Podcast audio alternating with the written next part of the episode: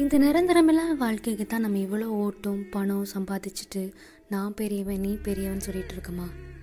யாராவது ஒருத்தர் பிரபலமோ இல்லை நமக்கு தெரிஞ்ச ஒருத்தரோ இல்லை நம்ம பிடிச்ச பர்சனோ வந்து இறக்கும்போது இந்த வாழ்க்கையே நிரந்தரம் இல்லை அப்படின்னு நம்ம சொல்லுவோம். ரெண்டாவது நாள் மூணாவது நாள் அவரோட விதி போய் சேர்ந்துட்டாங்க அப்படின்னு சொல்லுவோம்.